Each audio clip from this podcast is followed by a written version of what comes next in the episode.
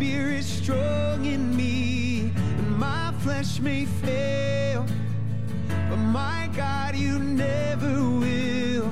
I may be weak, but your spirit strong in me, and my flesh may fail, but my God, you never will. Give me faith to trust what you say you're good and your love is great. I'm broken inside. I give you my life. Oh, give me faith to trust what you.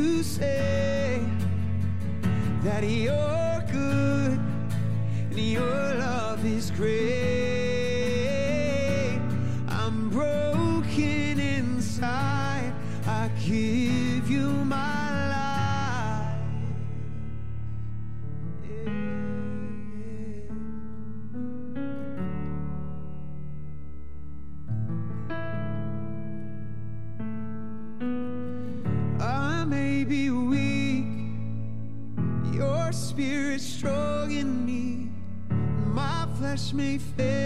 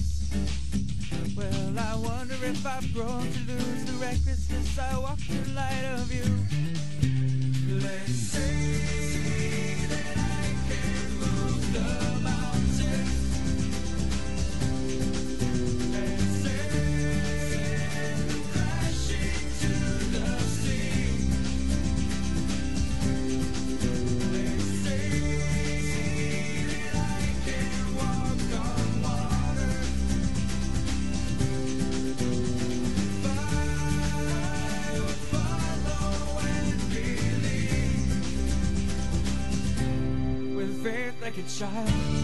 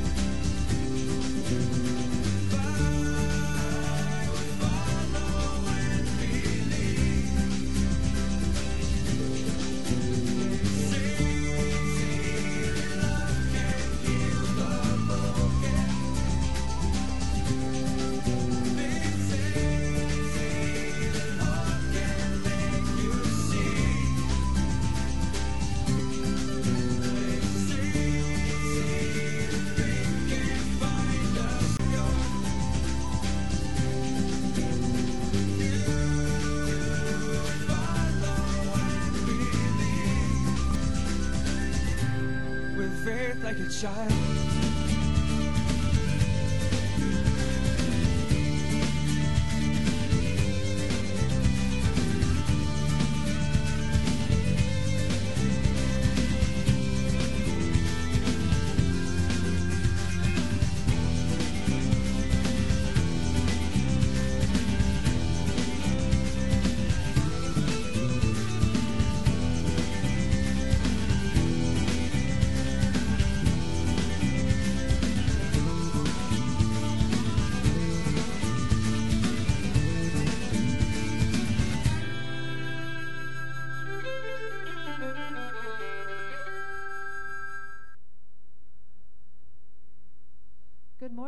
Promise Church. We're so glad you're here. Will you stand and worship with us?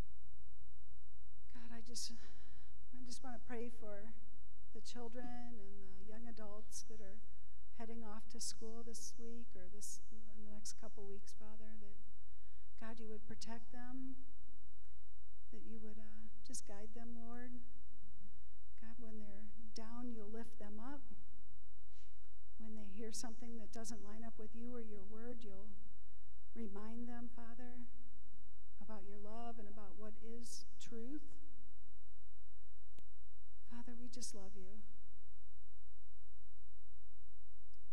Just be with the pastor as he brings the word today, Father, and just anoint him and open our, our, our ears and our hearts, Father, to hear from you today. And I pray all this in Jesus' name.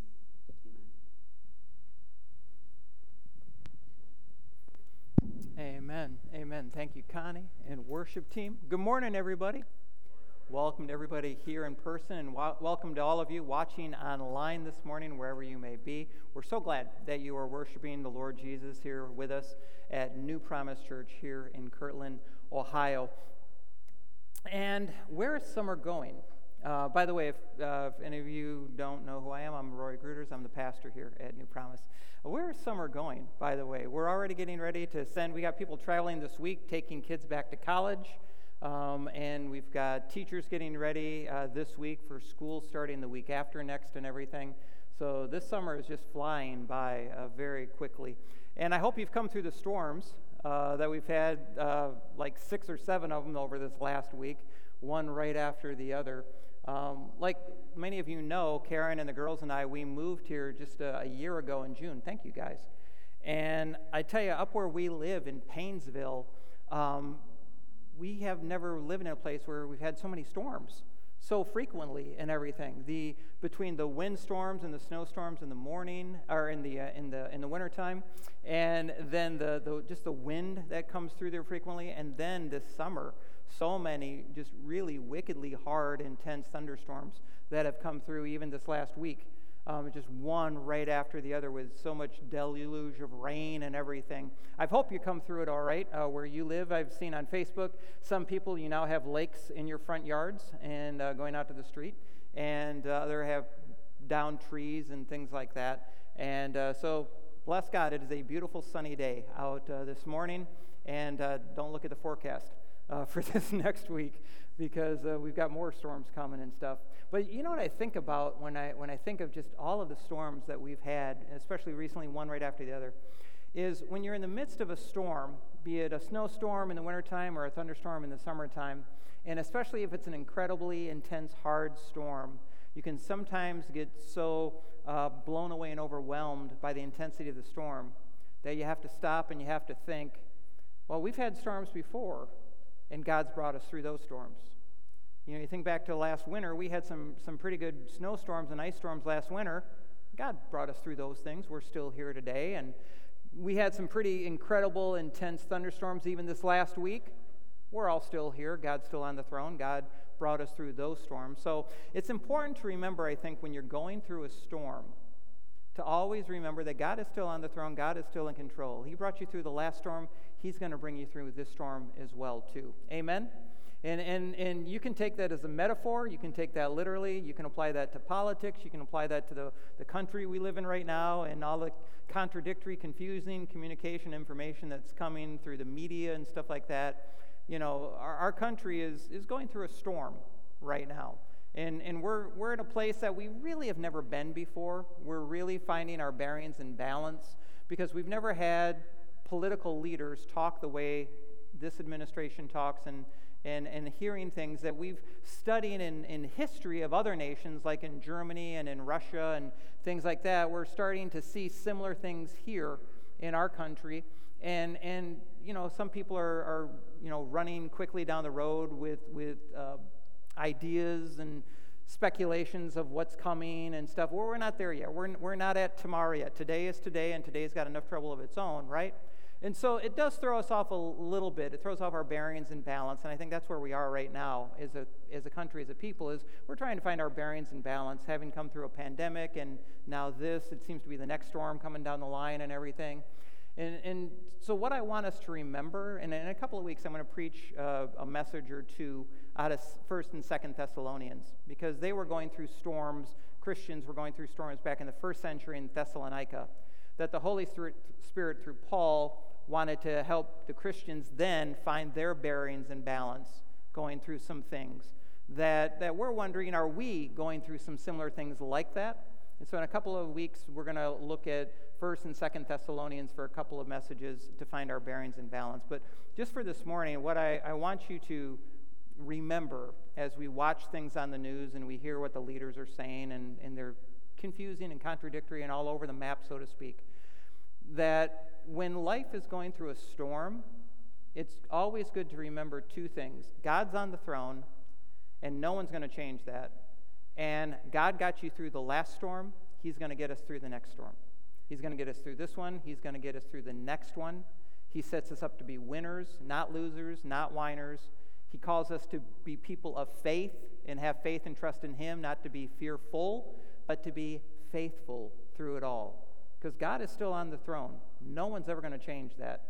And God's got a plan, God's got a purpose, and God knows how to get us through storms in life. Amen? Amen? Okay, so just, just bear that in mind. That was for free. That's just something I wanted to throw out to you uh, this morning. Take your Bibles and turn them as we continue in our series, Conversations with Christ, to Mark chapter 10. And as you do that, would you pray with me here at home or if you're watching online? Lord Jesus, Father, we thank you so much, Lord, for your word because as always, it's a lamp unto our feet, it's a light to our path, and it illuminates in the darkness. There's so many times that we feel like we're trying to find our way through the darkness. It is simply by the light of your word, which is a lamp to our feet and a light to our path, that we are able to navigate through the life that we live in. And Father, as we continue in this series, listening and, and, and learning from the conversations that you had with people, again this morning, Father, we ask you to help us to get our eyes up higher than the horizon of our own humanity so that we can see our lives and our relationship with you from your heavenly perspective. And so this morning, Lord Jesus, help us to see how, through the simplicity of our relationship with you and that which you are calling us to, how you just remove the pressure. You take the pressure off of us, Father, as you're calling us to be your children and to have childlike faith and trust in you. So, Father, please anoint my lips to preach, our ears to hear, our minds to understand, and our hearts to receive everything that you have for us right now. In Jesus' name. And everybody said, Amen. Okay, now I want you to imagine that you've been with Jesus for several weeks several months, and just short of three years. And you've been traveling around with Jesus and you've been watching him and hearing him see and do amazing things that are confounding everybody around. You've been seeing him do amazing things like heal the sick and cast out demons from people. Whatever Jesus says, it seems to happen. And when he's discussing or debating the Old Testament, even with the Pharisees, you hear him speaking as one with authority, like he's the one who wrote it or he's the one who spoke it, which is because he did. He spoke the word of God so he can speak with authority. Now, as Jesus is going around and you're going around with him, he's doing very counterculture, contradictory things that are sometimes confusing to people such as in a very closed off community like Judaism was, he's going around and he's including almost everyone he meets. He's reaching out and embracing people and including them, even the tax collectors and sinners, into the group. And so, where the Pharisees are being very vocal in their opposition to this, he eats with tax collectors and sinners, you're not saying anything, but truth be told, somewhere in your mind, you're kind of thinking, yeah, I kind of get where they're coming from because this is very unusual. This is very peculiar. We're actually hanging out with tax collectors and with sinners. Now, you, you trust Jesus, but again, it's not the usual, it's not the norm. This is very counterculture, very different than what you're used to.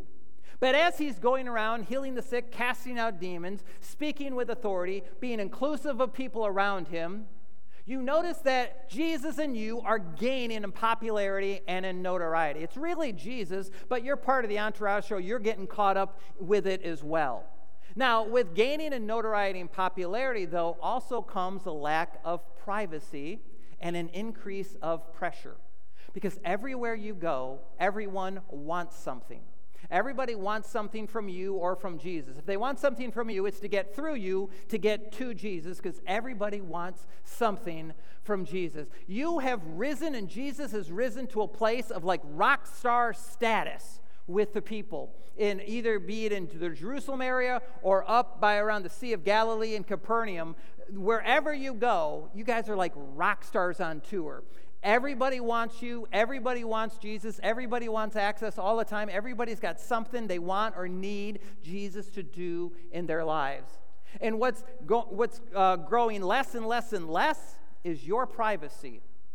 And what's getting more and more and more is the pressure that's on you because you're seemingly always in public. And what Jesus has done through this whole process is he's also periodically shared his authority with you. You've noticed that he wants to multiply the ministry through you, so he, has shared with you his power and his authority. Sometimes you've gotten it right, other times you kind of not so much gotten it wrong. But this whole thing is just keep going and going and growing and growing, and sometimes it's so crazy it almost seems like it's out of control.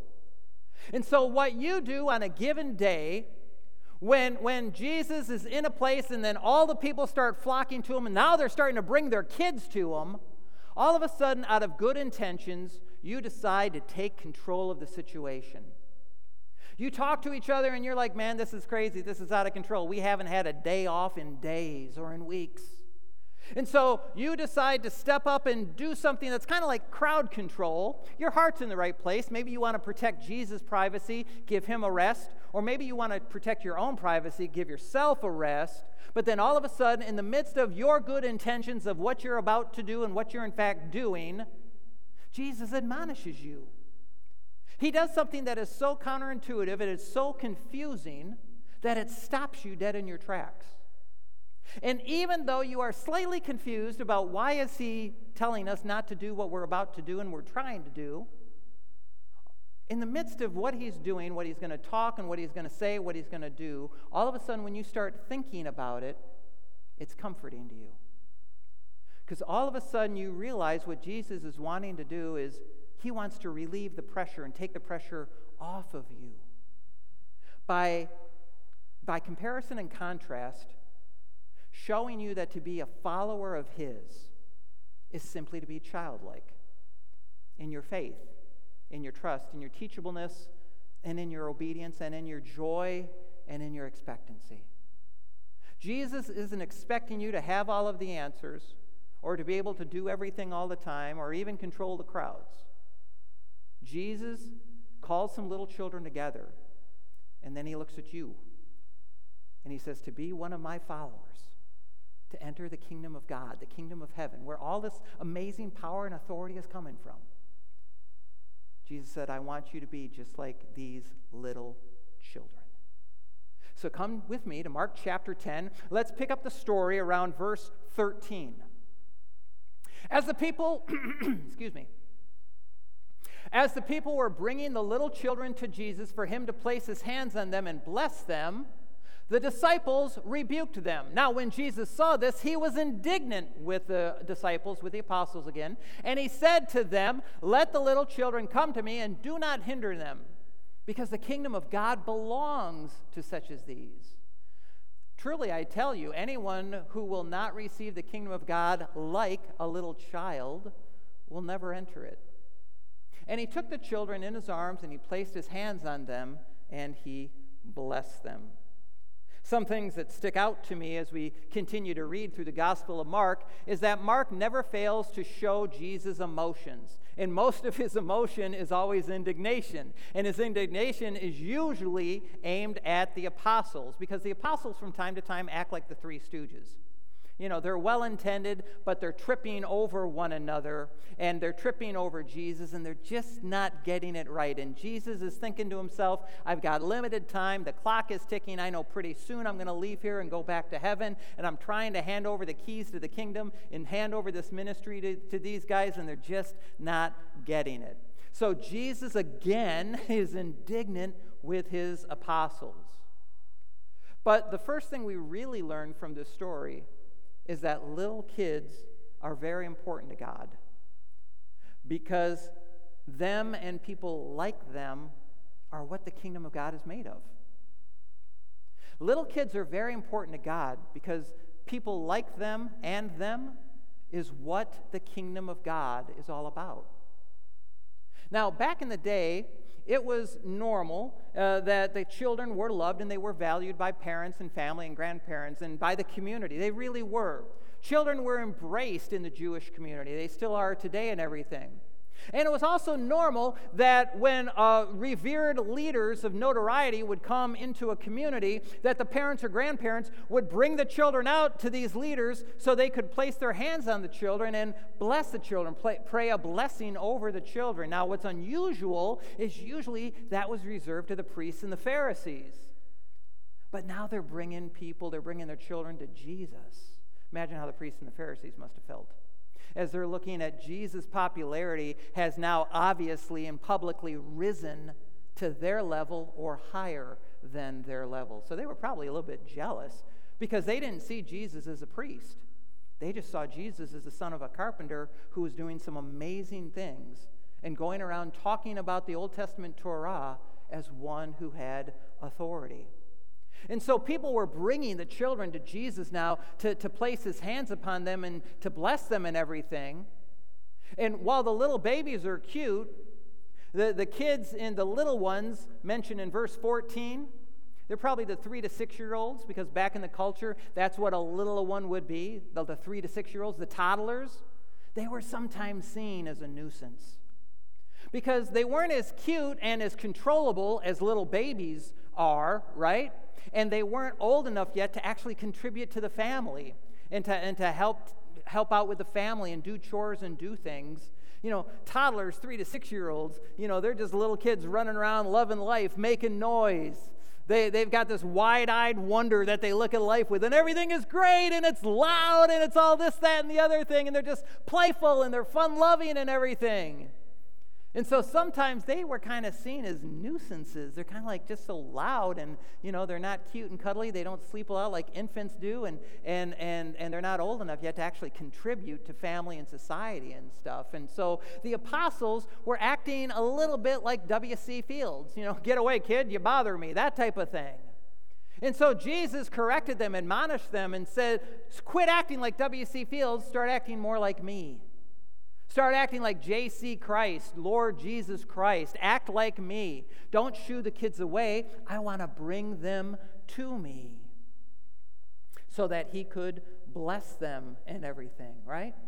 So maybe they were trying to protect Jesus' privacy or their privacy, but whatever their intentions were, they were getting it wrong again. And in a similar situation, but a little bit different, in Matthew chapter 18, is another time when Jesus called a little child to him. Now, again, there's that terminology, little child, so about a three to six year old. And we know it's a three to six year old because it doesn't say the parents brought the child to Jesus. It said he called a little child to himself. So he just called out, and it's probably a toddler, three to six year old, said, Come on over here. He called a little child to him, and he said to his apostles, Truly I tell you that unless you change and become like a child, you will never enter the kingdom of heaven. Wow. That's heavy. Now, whoever welcomes a little one like this welcomes me. And if anyone causes any of these little ones who believe in me to stumble, it would be better for them to have a millstone tied around their neck and drown in the depths of the sea. The intention is then to deal with me. You see, God loves children. And I, I, I, worry about people who harm children, who hurt children, whether they're born or unborn, because God's got a special place in his heart for kids. And I also worry about people who grow up so much they've outgrown God, they're too, too grown up for God, and they've long since left a childlike faith that can only enter the kingdom of heaven.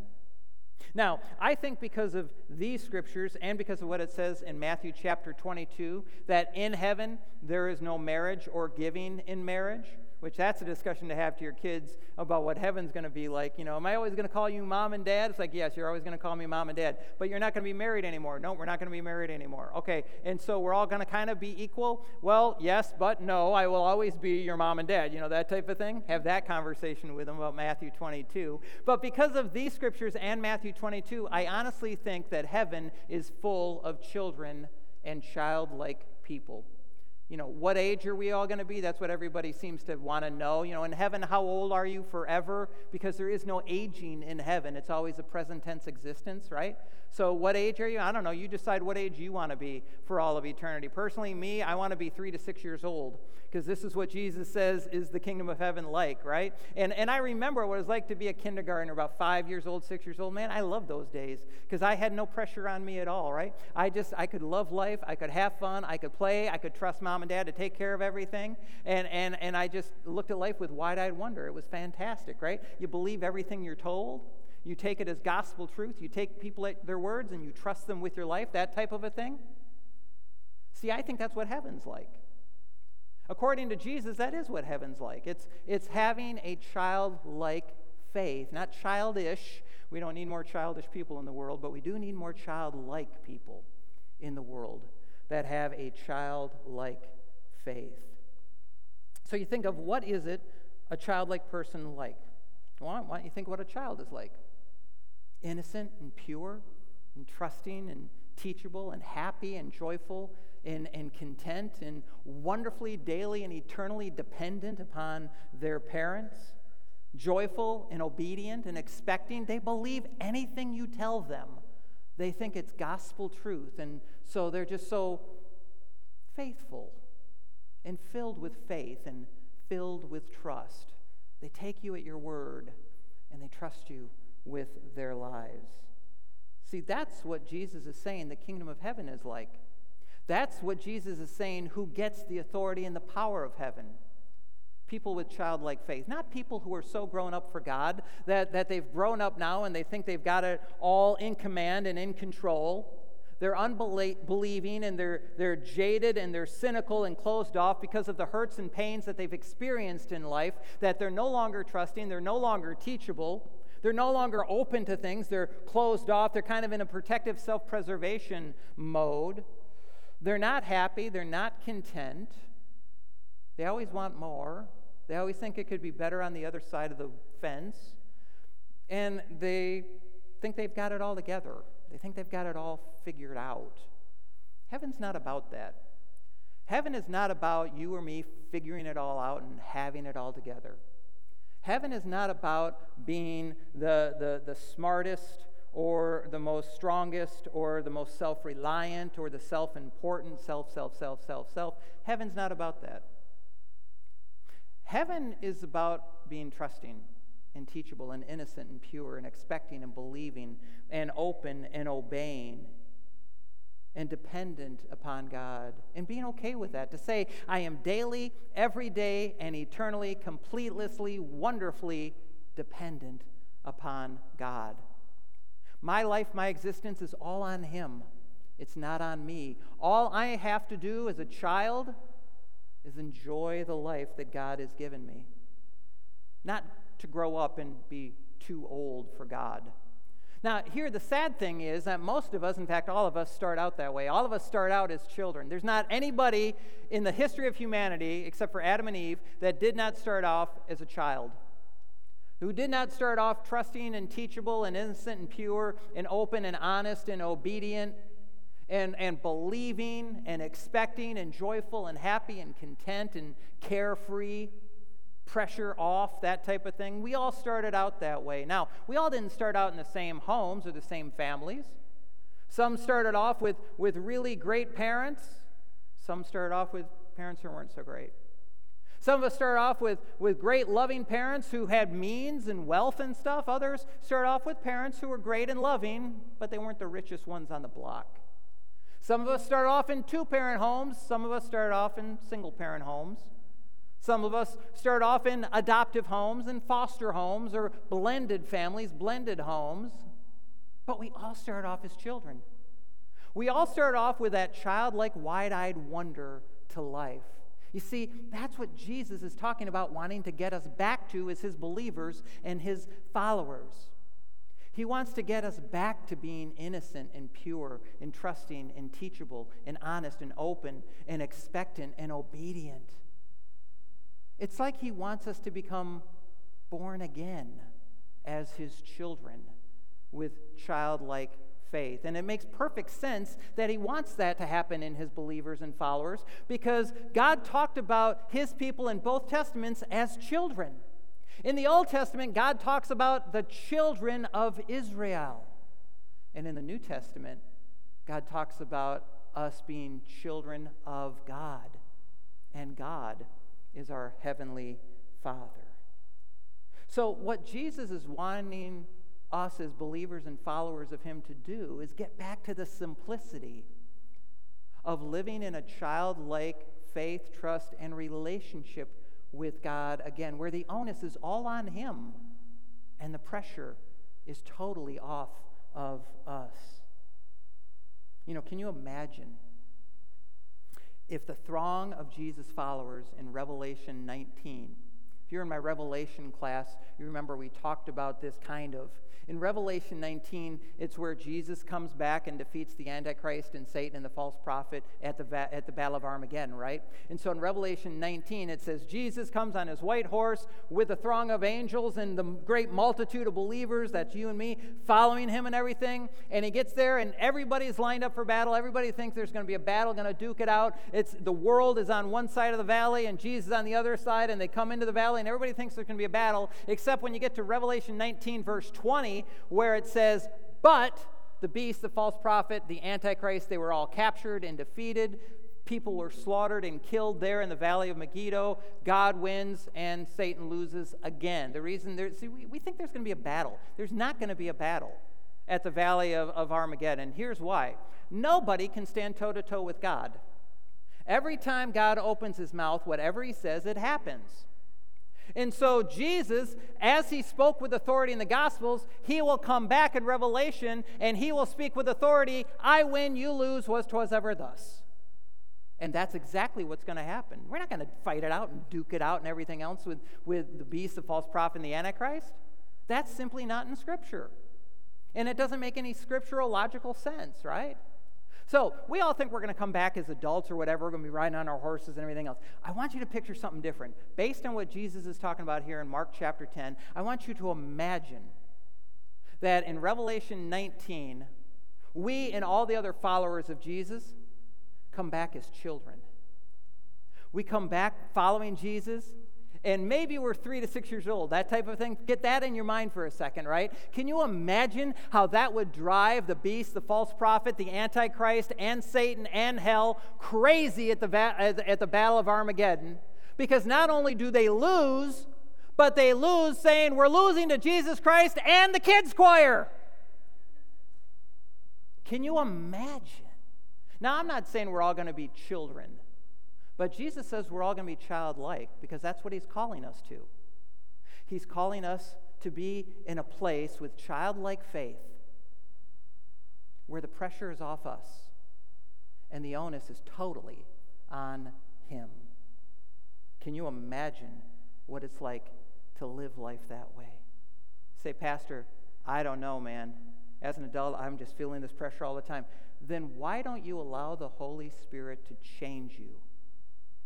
Into what Jesus wants for you, which is to take the pressure off you and give you a childlike faith, trust, and expectancy in Him again.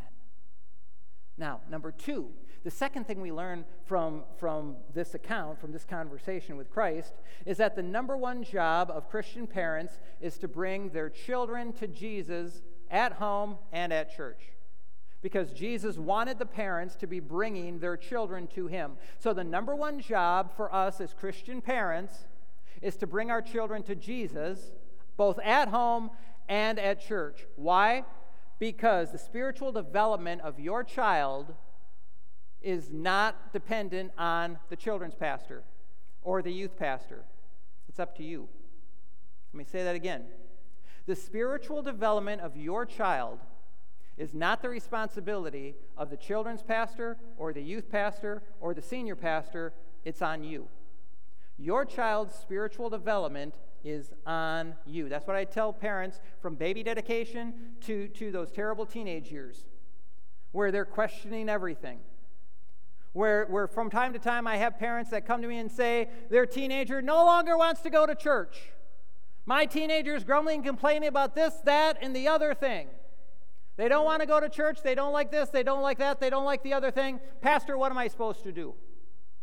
And what I will tell the parents are three things. Number one, first I'll say to the parent, what are they seeing and hearing at home coming out of your mouth about church?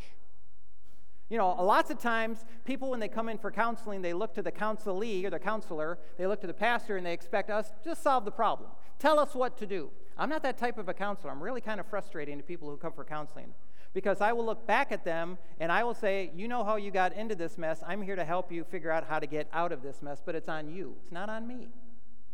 So I will look at the parent and I will say, number one, what are they seeing and hearing at home? How are you talking about church? How are you talking about the youth pastor? How are you talking about the children's pastor? How are you talking about the senior pastor? How are you talking about the congregation in general? Are you focusing more on the people that annoy you and this, that, and the other thing is wrong? Or are you focusing on the positives of church and the positives of the youth pastor, the children's pastor, the senior pastor, and congregational life together? Number one, what are they seeing and hearing coming out of your mouth? Because you are the one responsible for their spiritual development. Number two, I will ask them, are they teenagers? Are they going through hormones? Are they going through up, downs, and all arounds? And are they starting to question everything now? And the parents go, Yeah. Number three, I will ask them, Don't you remember what it was like when you were a teenager? History is simply repeating itself. Apples do not fall that far from the tree. So I try and get the, the parents to understand from sympathy and empathy, remember back what it was like to be a teenager and to question everything. Teenagers that are about 15, 16, 17, 18 years old, on the, on the uh, upper end of, of, uh, of uh, teenage years, they're the ones that start to question everything with some cynicism, with some cynicalness. And I think that's normal because I've seen that in every generation of teenagers. And I actually think it's healthy. I think it's healthy to ask why do we believe what we believe? Because the one criticism that I have of Christians is most Christians don't know how to articulate for themselves why they believe what they believe. And I don't think that it's enough to say, well, I go to church because my pastors raised me to go, or my parents raised me to go to church. I don't think it's enough to say, well, I go to church because, well, that's all we ever do. You know, I, I, think that Christians ought to have a more articulate, personal reason for why we believe what we believe. And I think that begins in childhood, the development of that as you're planting and watering the seeds as they're growing up, helping them develop and discover their spirituality and their priorities with Jesus and everything in life. But then it becomes more personal when they get to be older teenagers, learning to articulate why do I believe what I believe. It's not enough. It's not enough just to say, well, we go to church because my parents make me go to church. Sometimes teenagers will just say that, and I get that. But if they're saying it too often, then you need to go, okay, how am I doing helping my children develop their spirituality? And maybe I have to have a conversation with them about it's not just because I make you go to church, and it's not just because we do go to church. It's because this is why we go to church. It's about spiritual development. I think it's normal for teenagers to have questions and ask questions and to challenge things. I think it's incumbent upon us as people, parents, and pastors to have the answers for our kids. Maybe not all the answers, but at least some of the answers would be nice, right? And sometimes the answer is going to be, I don't know. Because if you really don't know something, you need to say, I don't know. But depending upon what the question is, you might want to really find out what the answer to that question is, right? But I think there's a lot of things that we can learn from Scripture that we can understand and know the answers to the questions that people are going to have as they grow up. Because it says in Deuteronomy chapter 6, verses 6 to 7, to talk about spiritual things and biblical things with your kids at home, as well as on the, on the road and on the way to, to school, to church, to work, to soccer practice or soccer games, things like that, right? Should be talking to our kids on a regular basis, not just leaving spiritual development to Sundays and youth group and things like that, but on a daily basis, talking about things. And one thing that we did with our kids growing up is we taught them to pray. And we taught them how to pray and how just to talk to God. And we started out with meals and things like that. We'd throw it around the table. Josh, your turn to pray. Pray for the food.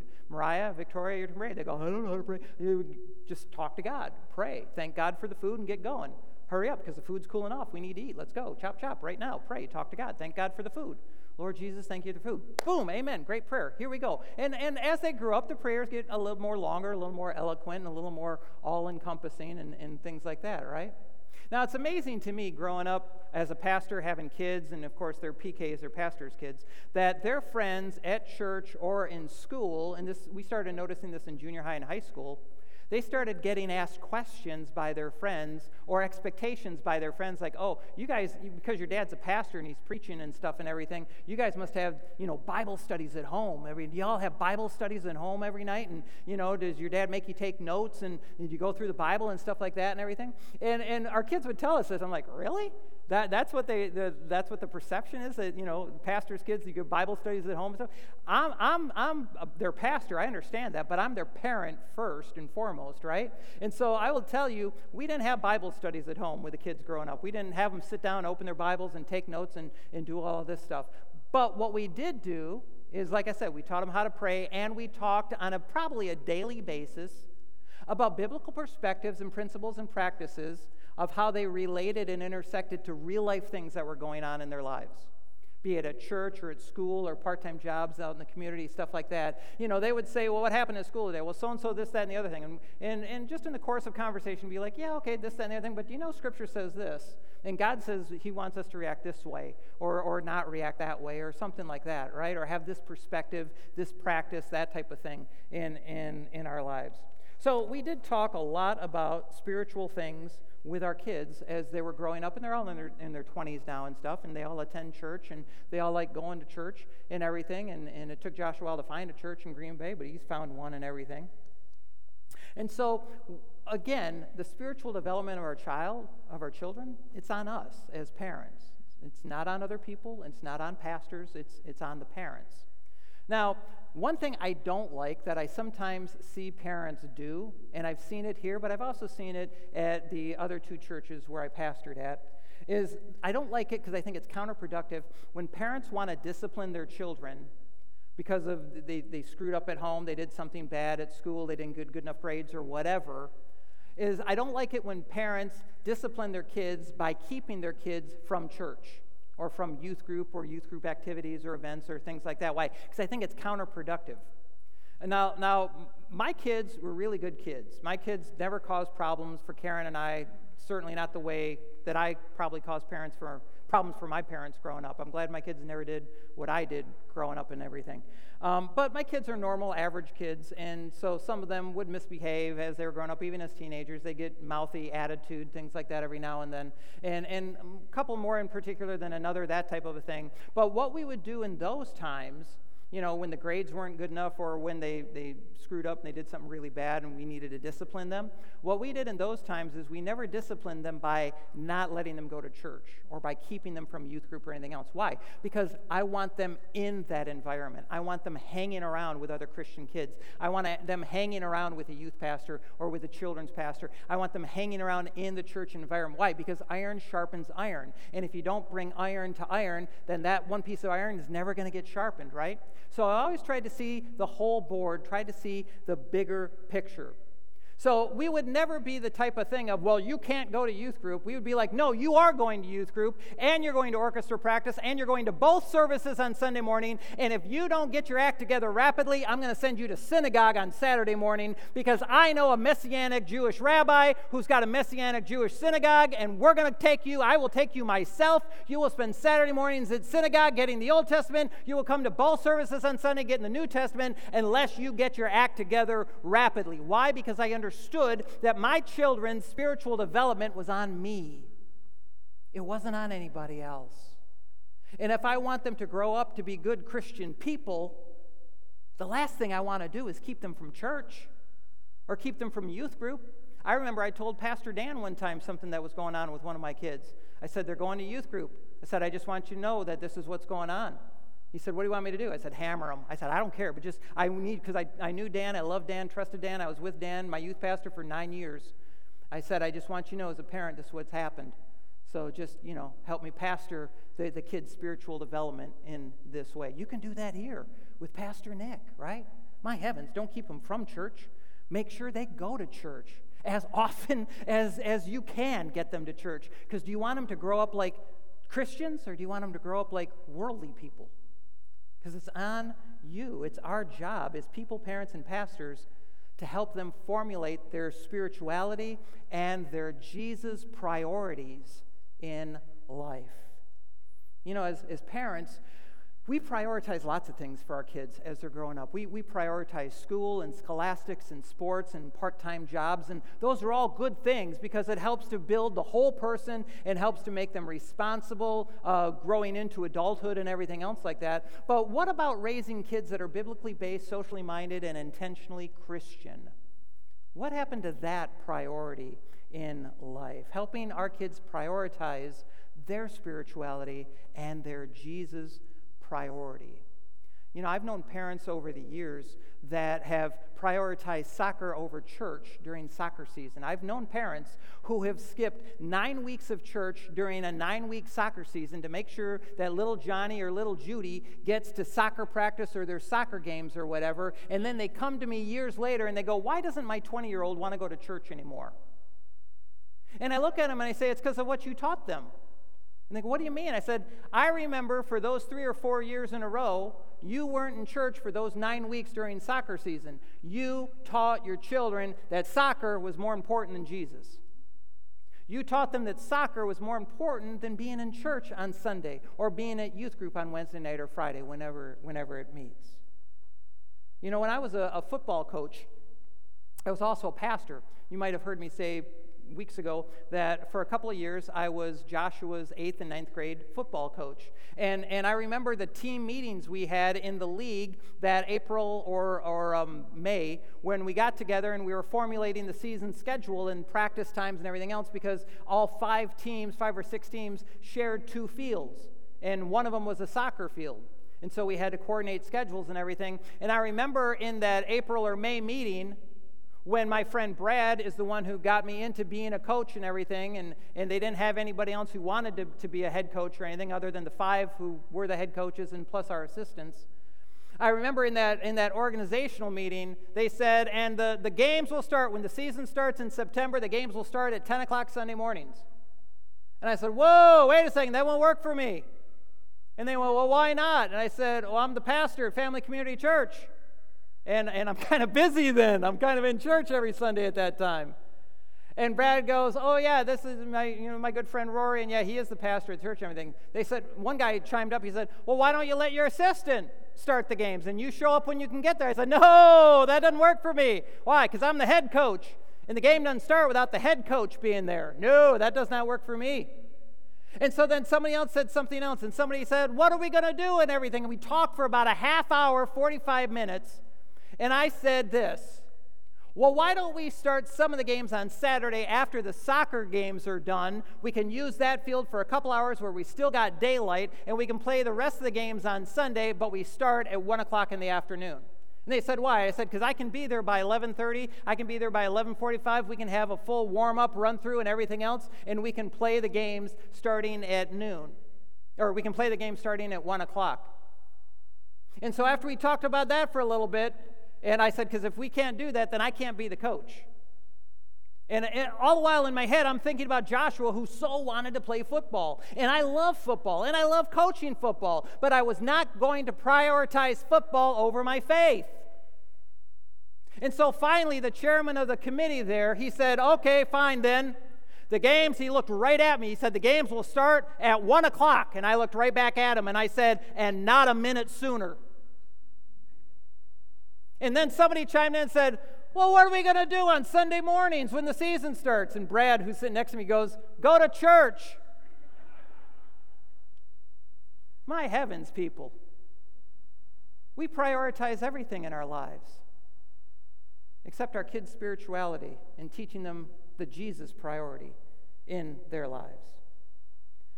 As pastors and people and Parents, it's our jobs to prepare the younger generation now for heaven now, for the kingdom of God now. It is a gift to be received now, and it is a realm to be entered into now. It's not about waiting for the sweet by and by when I die. It's about receiving the greatest gift ever given the kingdom of heaven given to people now. I don't care if you're six years old, 16 years old, 26 years old, or 56 years old, it's about now.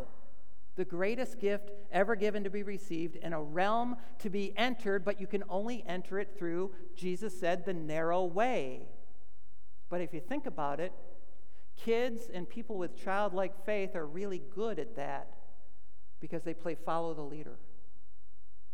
If you ever want to see an illustration of this, go to an elementary school one time in a couple of weeks when school starts back up and, and watch how in elementary school the little kids, the little ones, all line up and they wait to go into the building and they follow one after another and they go through a narrow door right? I remember when Mariah was little, she was always our lightweight uh, kid um, because of her surgeries and whatnot, but she just, she never packed on the pounds or anything. So Mariah, when she was little, was really pretty light. And where we lived was really, really windy a lot of the time.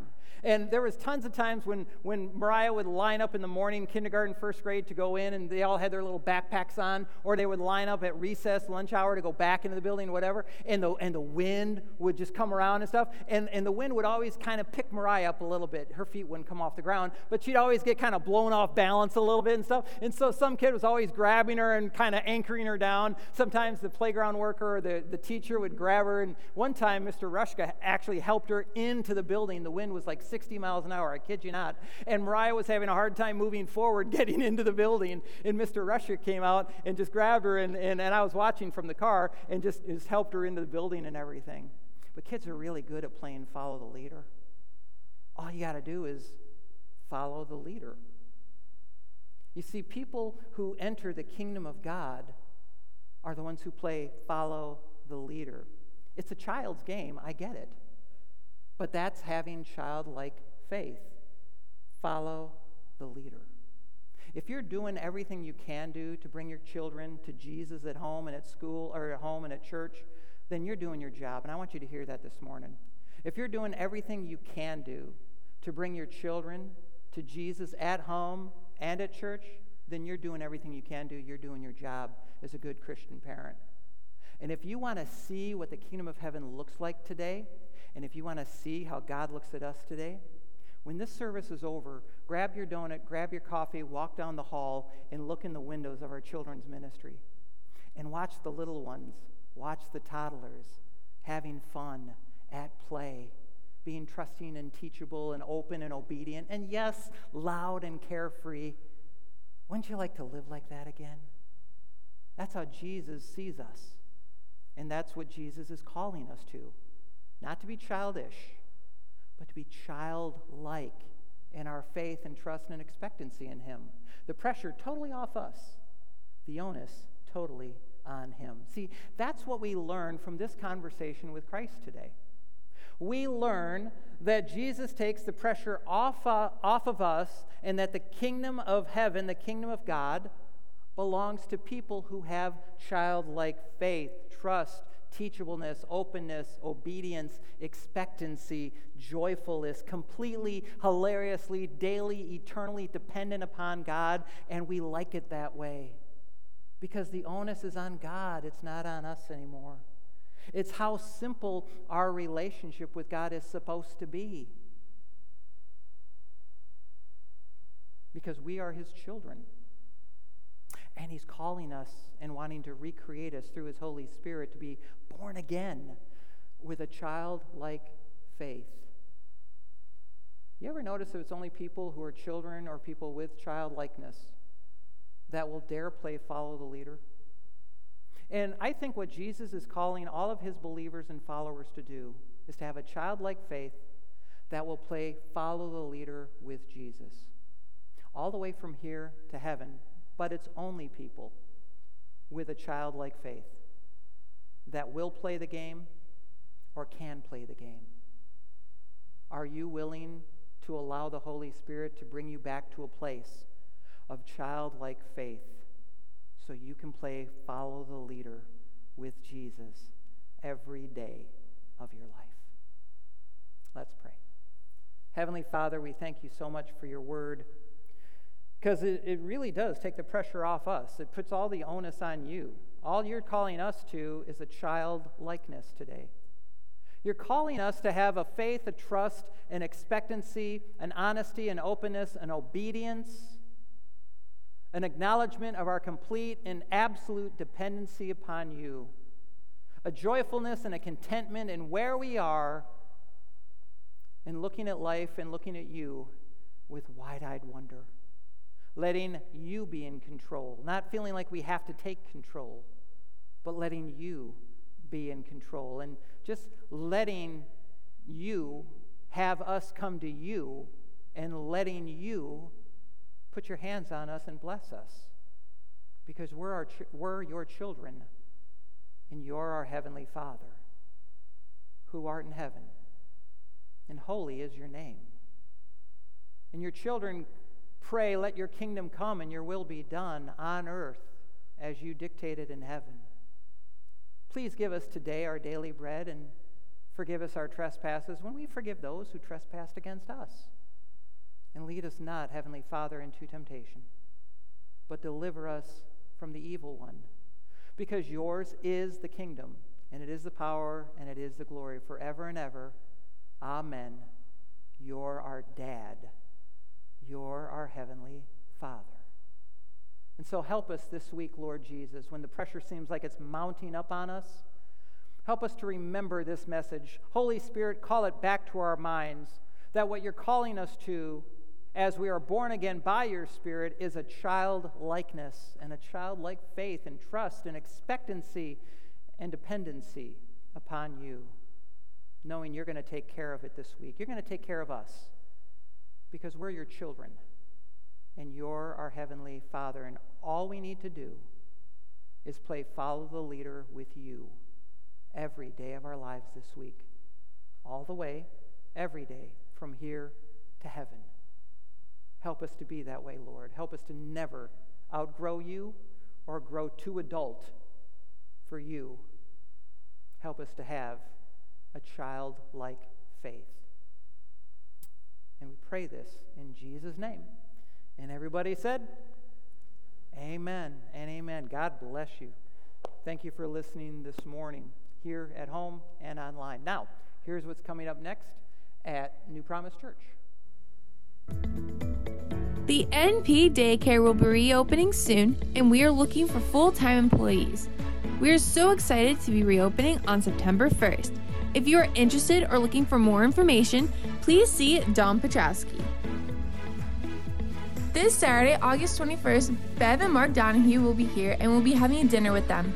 Please sign up by Wednesday, August 18th if you will be attending this dinner. Next Sunday, we will be welcoming the Donahue family, our missionaries to Paraguay. They will give us an update on their ministry and how God is working through them and their work. We will be praying for our teachers and students as the school year will be starting soon. Kathy Conrad will be having a seven-week Bible study in the Book of Ruth on Wednesday mornings from 10 to 11:30 here in the hospitality room. For more information, please see Kathy Conrad. If you like to shoot a gun or you want to learn how to shoot a gun, please see Al Tadio about Godly Guys and Gals Gun Club. Thank you for being here today at New Promise Church. Have a great and blessed week. Okay, just a couple of things to highlight is don't forget, it wasn't in the video announcements, but don't forget tonight from 6 to 7 p.m., we've got our one hour prayer time. Uh, we had a great turnout last week. We hope to have a great turnout this week from 6 to 7 p.m. tonight in the chapel. Come out and pray, uh, pray with and for one another, and see the great things that God will do uh, in our lives, in our communities, and in our church and in our country. And also uh, for the daycare, the daycare is opening. We've got people registering. We've got parents want to drop their kids off. So that end of it looks really good, but the laborers are few. So we need a couple of workers uh, who are willing to, to come out and work. You will get paid. This is a paid position. And so we ask you to please see either Don Petrowski, our NP Daycare Director, stop by the office or give us a call, and we'll make sure Don finds out, um, or let David Durier know, and David will make sure Don finds out. So basically, it all goes back to Don. And uh, she knows everything that you need to know to how to be qualified, certified, what the, the pay rate is, what the hours would be, and stuff like that. So the harvest is plentiful in our NP daycare relaunch this September, but the laborers are few. So uh, please think about and pray about it yourself, or if not you, if you know somebody who who could help out with this and, and use this as a, as a really good part time job, then please let us know uh, that as well. All righty? So may the Lord Jesus, God, may the Lord Jesus bless you and keep you. May he make his face to shine upon you and to be gracious to you. May he raise up his countenance upon you and give you his peace this week. And may you keep in step with his Holy Spirit as you live out his word that you heard this morning in your lives, simply remembering to live life with a childlike faith and trust in God and let God take care of the rest. And we pray this in Jesus' name. And everybody said, Amen. Amen. God bless you. Thank you for coming out this morning. Thank you for tuning in. Have a great week.